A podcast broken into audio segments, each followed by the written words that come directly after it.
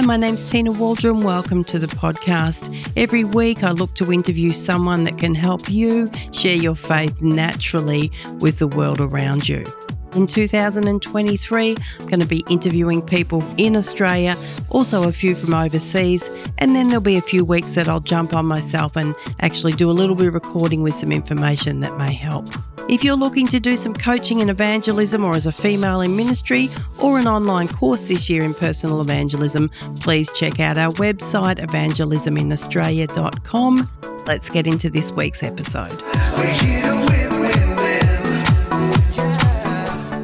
Welcome to the Win-Win Evangelism podcast. My name's Tina Waldron from Evangelism in Australia. Today I'm speaking with Tim O'Neill, who's in Tasmania in Australia, and we're talking about healthy church multiplication. Welcome to you, Tim. Thanks, Tina. Thanks for having me. Tim, it's great to have you along. You're leading Exponential Australia, which kind of begs the question, what is Exponential Australia? What do you actually do?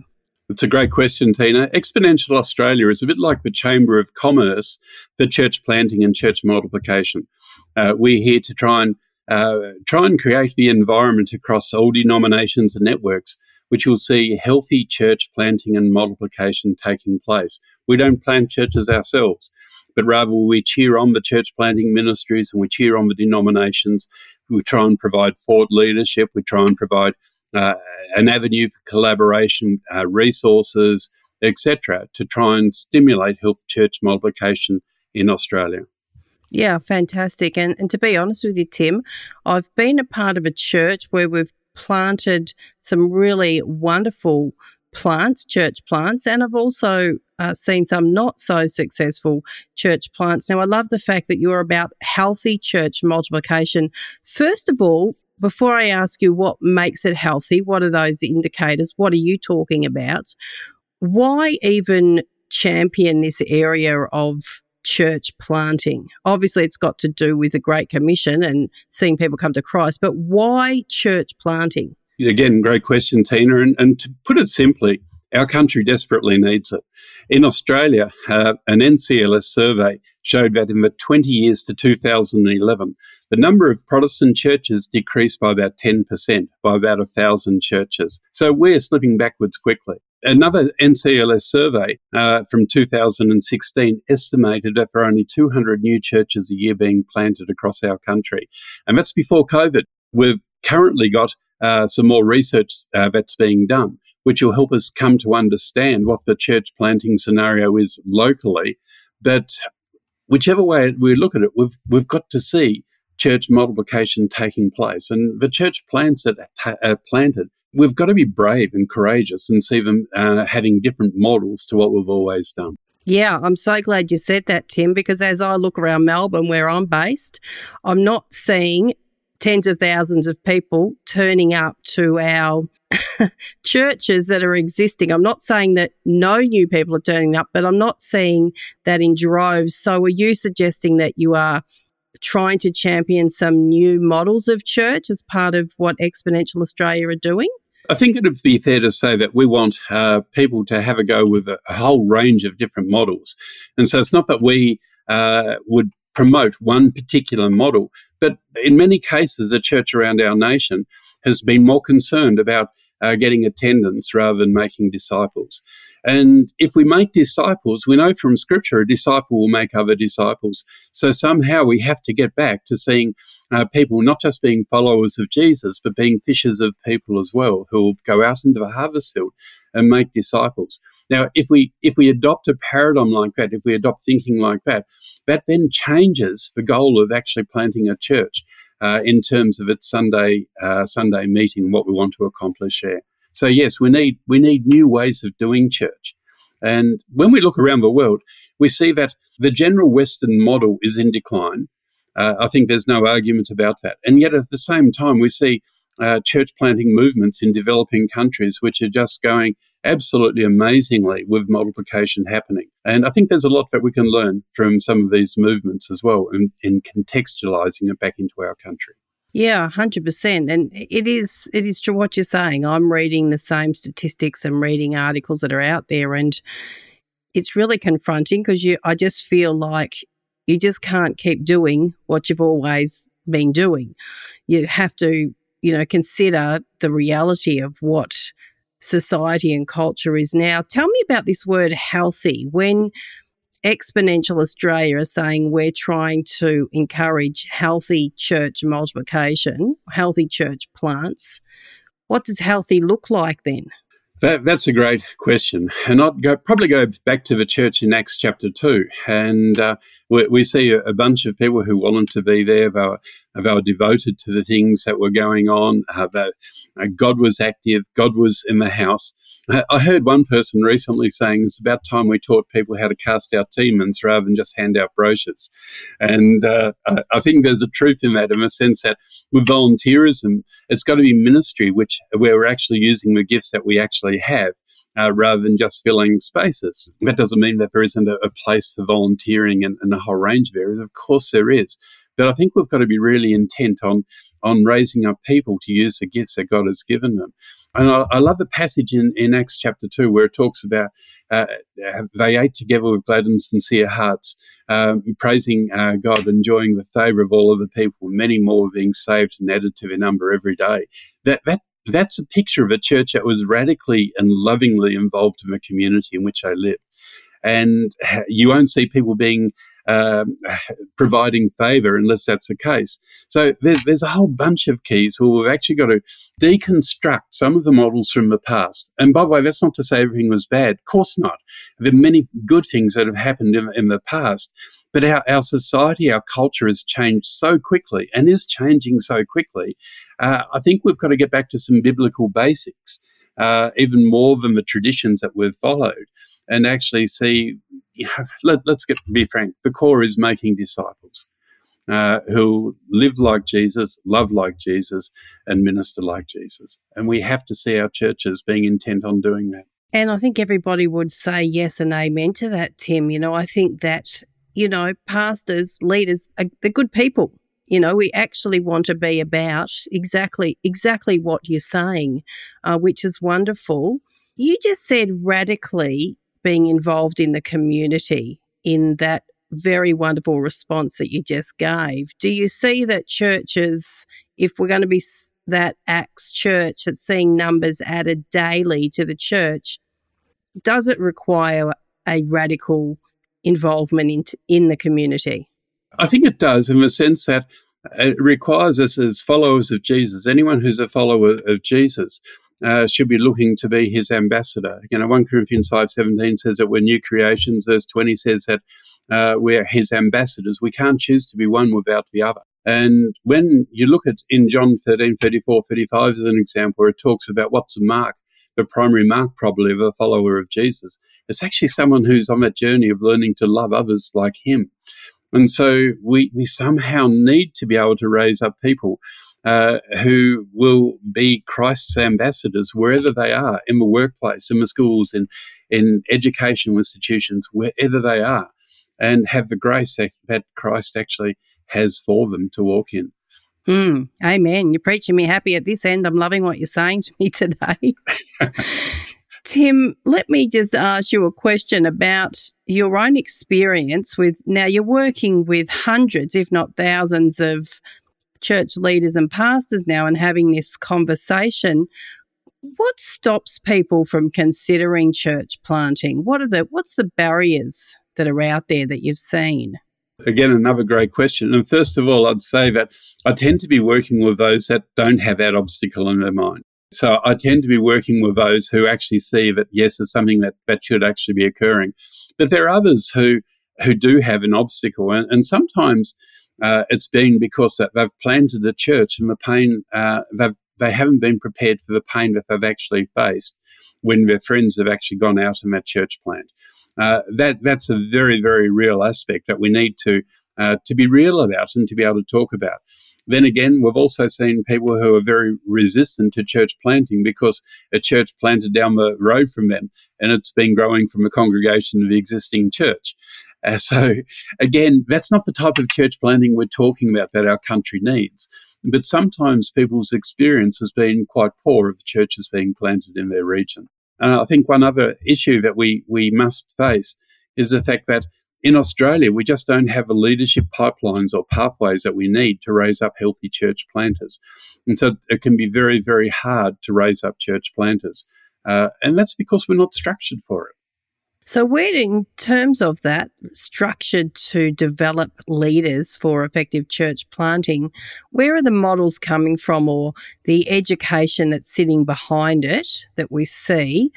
Where are those thoughts and where's those train of thoughts? Who are the main leaders that are talking about this? We recently had Bishop Rick Thorpe out from the United Kingdom and Dave Ferguson from the United States running some workshops, and both of them had incredible insights into this. If I can just mention a couple of Rick's thoughts. First of all, every disciple should be making a disciple. I think we all know that, but his take on it was simply the person that you're discipling, ask them who they are discipling. And so bringing about that accountability, because it starts at the disciple-making level. But then every leader should also have an apprentice. And Rick was saying that if you have a leadership problem in your church because of a lack of leaders, put this in place so that every small group leader, every ministry leader has an apprentice. And within 6 months, according to Rick's claim, your leadership crisis will be solved. And then when we plant a church, again, this is another thing that Rick has been doing across the United Kingdom, he'll plant pregnant. And what that means is that you'll have an apprentice leader to the church planter already in the church when you actually plant. So there are three great keys to multiplication, which if we put them in place, it would greatly help solve the issue that we actually have. Yeah, absolutely. What about Dave Ferguson? What was he saying when he was out here? I know, and I'll drop some links in our show notes for people to follow on and connect with people. What were some of the things that Dave was saying and that you enjoyed? Look, I think, first of all, what Rick was saying, a lot of it came from Dave's insights in the first place. So it's just that Dave used different words. But Dave was also very big on the fact that we actually have to be able to spot the people and go to people and say, Tina, I see in you, whatever it might be, and launch people into ministry because of what you actually see in them. I know from my own case, my wife and I planted a church 29 years ago, and we did so because we went to a person who became a mentor, and he saw something in us, and he asked us if we'd ever consider planting a church. I think having leaders who are prepared to look to what they see in people is critical. And then those same leaders have to be prepared to make heroes of those people, to elevate them. It's not about elevating yourself as a leader, but rather it's about serving the people that you actually see. Yeah, some great things even to think about. I could just have a little stop right now and think about what you just said for the last minute and have a little devotion about that for the next year. Very good. Tim, so let's be a little bit practical now. Let me go put my practical hat on and think about people that may be listening today. They're like, church planting. Maybe I should consider planting a church. What does planting a church even look like in your mind for it to be healthy in our Western context? Like, where would you even start? Probably the first thing that I'd say is we actually start with engaging with people and actually discipling them. So for people who are already Christians who are going to be in your team, your role as a leader is to disciple them and disciple them in the words and the ways, the works of Jesus. And then we also need to make sure that as leaders, we're actually in the harvest ourselves, not just wanting to put on a show, which will bring people from the harvest to us, but we're actually active in terms of trying to share the good news of Jesus with people and to make disciples. Dave Ferguson talked about the simple formula that he has where it begins with prayer and then we need to listen, then eat with them, then be prepared to serve them, and then be prepared to share the good news with them. And so as leaders, I think we have to train people in ways of doing ministry one-on-one and in groups like this, but also we have to practice it ourselves. And that's where I'd start. I wouldn't start with a structure because a lot of church plants in the West have actually started with a structure and think, now, where can I find this leader? Where can I find that leader? I'd actually go back to the simplicity, if you like, of disciple making and start there and build your core team out of that. And so is church planting in the mind of Exponential? I know that you talk a lot about healthy church multiplication and seeing missional style churches. Tell me what that means, missional style churches, because that's a little bit different to maybe what we may have heard 30 years ago. Yeah, okay. Well, we live in a very different world to 30 years ago too. I remember reading 20 years ago in a book that Ed Stetzer put out on church planting, where he talked about a missional church had a high value of the Word of God plus a high level of community engagement. And if you can imagine drawing that on an X and Y axis, and he said that for anything to grow initially, it has to be missional, if we're going to be growing from the harvest field. But we then have to make sure that over time, we don't actually slip back on those things. We have the high value of the Word of God and the high level of engagement in the community.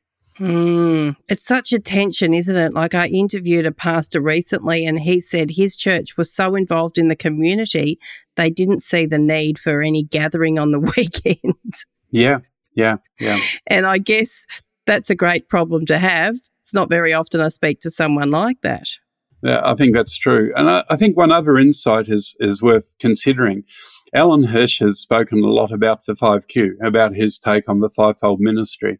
And compared to what I used to, I guess I was brought into leadership understanding, he's really dumbed it down, and I think in a very effective way. But often we'll see people who are involved in a community like this, they might have, say, a prophetic gift, and they might be looking at social justice issues and therefore going into a particular area. Or it might be a strongly pastoral gifting, and so they're very much driven to connect with people. What they probably need actually bought into the situation is the apostolic and the evangelistic. The apostolic will tend to build structure, and the evangelistic will tend to ensure that instead of just being a nice gathering, that there's actually fruit in terms of people coming to know Jesus out of that gathering. The teacher, of course, will ensure that there is substance actually being taught to actually help edify those people and build them up. And so sometimes when our church or our plant is out of kilter and we don't have each of the five being represented, even in an immature form, we find that we skew off to the side and we probably miss the opportunity for the church to be perhaps what Christ calls it to be. So are you saying, Tim, that when we talk about missional churches, missional-looking churches, that APEST, Alan Hirsch model is a part of the teaching of Exponential, of what you're trying to encourage, which I love, by the way. I love Alan Hirsch. I'd say it's actually... Exponential is not saying you need to have this, but Exponential is a bit like providing a buffet of different models and different teaching for people to consider. Fantastic. It's got my attention because it sounds to me like you are genuinely trying to champion all of the church and provide a lot of resource that could help churches plant in today's society, in how Australia is today. What's the research behind where we are actually as a culture and how people even see church and how secular Australia is even engaging with us?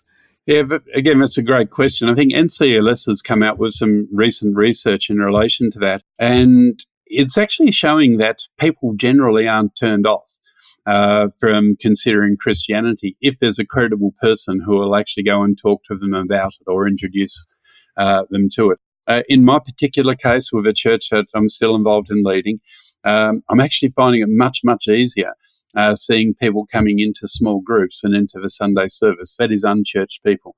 People who've got a church background will come into the Sunday service, but people who don't have a church background, I think it's the relationship connection that is going to be the important thing. And if you can provide food, if you can provide a meal and have it as a bit of a chilled out environment where you can talk about Jesus, I think that works.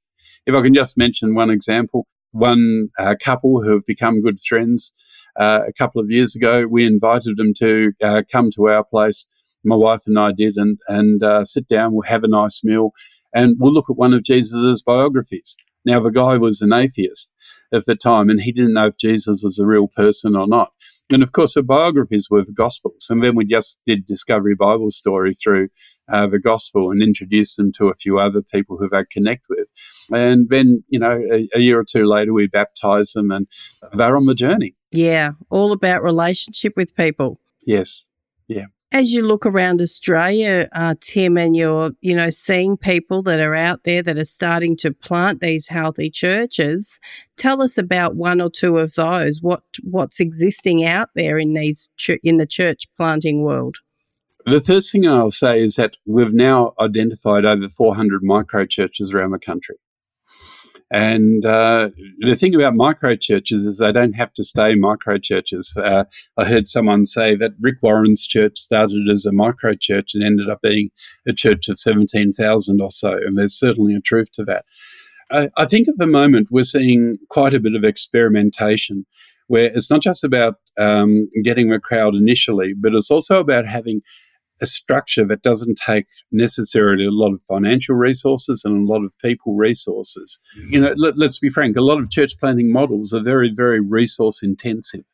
And that's one of the limiting factors that stops multiplication easily coming into the scenario there. I can think of one church plant as an example where they're doing different things, and they've been meeting as a church once a month. They've been doing online church twice a month. And they've been meeting in small groups another one time a month.